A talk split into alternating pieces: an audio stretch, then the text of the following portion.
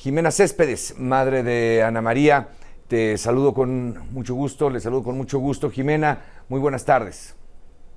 Hola Mario, buenas tardes y gracias por no soltar el caso como lo platicamos. Gracias, pues nos encontramos en estos eh, cámaras y micrófonos el lunes pasado y cómo han transcurrido estos días y estas horas si es que hay registro de ello porque son difíciles sin duda. Cuéntenos. Mira, digamos que hemos ido avanzando por lo menos en el tema procesal, o sea, como ustedes lo vieron, eh, ya no solamente fue detenido, que se fue muy rápido, fue vinculado a proceso y está en prisión.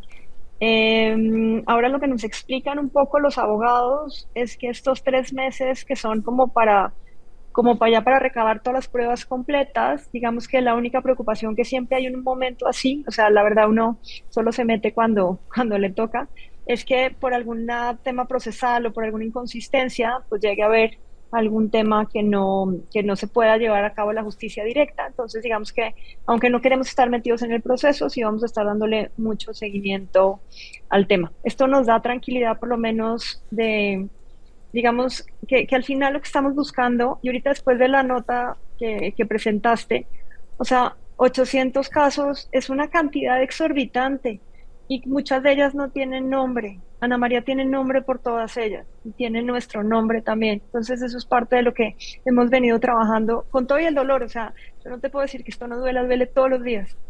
pero creemos que ella murió para algo. Ahora, eh, Jimena, de lo que de forma pública pueda comentarse en esta entrevista, hay algunos hallazgos, algunos, eh, pues sí, elementos o asuntos del caso que a diferencia de lo que se conocía hasta el lunes pasado se puedan compartir hoy, eh, algo que no comprometa evidentemente el eh, debido proceso. Mira, la verdad no me he metido en nada de esas pruebas, incluso muchas de las pruebas que, se presentaron en la audiencia, yo no las conocía, las conocieron ustedes mucho antes que nosotros. Eh, déjanos revisar ahí sí, la verdad, desde el martes a la fecha hemos estado más metidos en entender qué podemos hacer por los jóvenes, incluso el día de hoy escribí una carta, eh, mi esposo y yo escribimos una carta para los jóvenes compañeros de Ana María, en donde les pedíamos hacer varias cosas. Entre ellos, una de ellas es literalmente no normalizar la violencia, porque creemos que eso es parte de lo que estamos poniendo y pues hemos perdido parte de los valores y queremos que estos niños que siempre estaban con Ana María los sigan conservando. La otra es un tema de que hablen más con sus padres. O sea, cuando vimos las pruebas con el tema de Ana María, ella le habló a sus amigos y nos habló a nosotros. Y entonces eso, de pronto, o sea, no puedo decir que lo hubiera salvado, pero sí creo que es algo que los, que los hijos como que no, no, no nos cuentan a nosotros todas las cosas. La otra que tienen que seguir sus sueños, no importa el tamaño que sean, pero lo tienen que hacer por Ana María en este momento. Después, con mucho gusto, cuando ya, ya la haya liberado entre todos sus amigos, se las compartimos, porque creo que este va a ser el futuro que vamos a seguir nosotros. No tanto el tema de victimización, porque es muy negativo, es muy doloroso, hay muchas madres sufriendo. Yo creo que tendríamos que estar trabajando en un tema de prevención por nuestros jóvenes para que no haya ni un 801. O sea, no tendríamos que tener una sola mujer más muerta por feminicidio. Justo en estos momentos, en estos días, se lleva a cabo en la Universidad Iberoamericana de Puebla los diálogos por la paz. Aquí lo referíamos en los días de esta semana. Yo no, yo no sé, eh, Ana María, digo, perdón, yo no sé, Jimena, en el caso eh, eh, de, de, su país, el caso de Colombia, y yo no sé, trato de encontrar en estos paralelismos si cosificamos la violencia, si normalizamos la violencia, si las estadísticas han pasado a ser eso, estadísticas en el caso mexicano desde finales del año 2005, 2004, se intensificó en nuestro país, algo que pues en cualquier otro lugar podría escandalizar, aterrorizar lo que conocemos todos los días en México pero no sé si esto ya se normalizó y simplemente queda ahí, ¿no? Como parte de todos los días. Y veo que es lo que hoy tratan ustedes de, darle visibilidad, de, que recobre sentido y de que la sociedad volvamos a sentir a partir del hecho de Ana María. Mira, yo te cuento una experiencia personal. Cuando yo estaba en Colombia, eh, incluso yo quise estudiar periodismo, pero mi abuelo me dijo, a los periodistas los matan.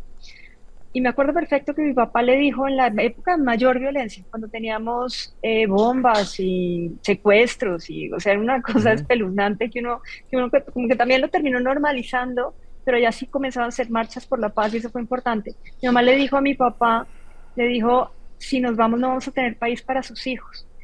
Cuando comenzamos a hacer todas las estadísticas en redes sociales de los temas de inseguridad, lo primero que dijimos es, esto es lo único que es transversal, o sea, no importa la clase social, no importa la condición, no importa dónde estés, la inseguridad es completamente transversal y todos la sufrimos. Eh, llevábamos dos años en esta cruzada contra la inseguridad. Desafortunadamente me tocó en mi propia casa y entonces de pronto me estaba preparando yo para este momento. Efectivamente, sí es eso, sí es un tema que no podemos normalizar y sí tendríamos que hacer marchas por la paz. O sea, nosotros no tendríamos por qué vivir con miedo, nuestros hijos no tendrían que vivir con miedo, nadie tendría que vivir con miedo. Y cuando yo llegué a México, o sea, lo máximo que pasaba o que ustedes transmitieron en los noticieros era que habían matado a un perro, un choque en el periférico y ahora uno ve el noticiero y solamente son muertes y violencia y eso no tendría que ser, nosotros tendríamos que estar viendo noticias positivas, no tanta violencia y tanta muerte.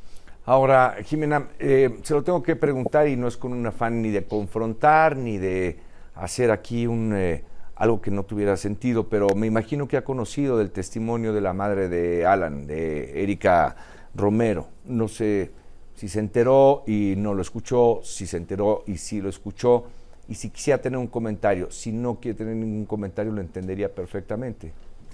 Mira, yo, en medio del dolor, la primera misa que nos tocó en el novenario era una misa de perdón. Cuando a ti te han matado una hija y te ponen esa, te da una ira espantosa. Pero también me puse a pensar que tiene que ser, o sea, tiene que ser un infierno para ella y para su familia porque nosotros al final somos las víctimas, nosotros nos mataron a nuestra hija, pero ella es madre del presunto feminicida y tiene que estar pasando de verdad un dolor diferente al mío, pero inmenso también. Entonces, digamos, aquí no hay un tema de eh, su hijo tiene que ir hasta las últimas consecuencias, tiene que quedar en la cárcel porque tiene que volverse responsable de algo que hizo. Pero también le entiendo, lo que ella tiene que pedir no es justicia, ella tiene que pedir un debido proceso y se lo acepto completamente, eso es lo que tiene que pedir y estoy completamente de acuerdo con ello. Muchas gracias. Gracias, Jimena Céspedes, por haber concedido esta entrevista. Y en estos tres meses que vienen, creo que ahí es en donde usted se refirió desde el lunes pasado y se nos suelta en el caso. Pero entonces vienen estos tres meses. Yo estoy seguro, seguro, porque conozco al equipo con el que trabajo y con el que trabaja Joaquín, que en estos tres meses habrá atención al mismo y seguramente en tres meses estará usted platicando aquí, no conmigo, sino con el propio Joaquín, pero habrá atención al tema. Gracias, Jimena. Gracias a usted y buenas tardes. Gracias, buenas tardes. Es Jimena Céspedes, madre de Ana María. Y esto, como le digo, desafortunadamente encuentra su réplica en tantas entidades, tantos casos que se van dando en el país.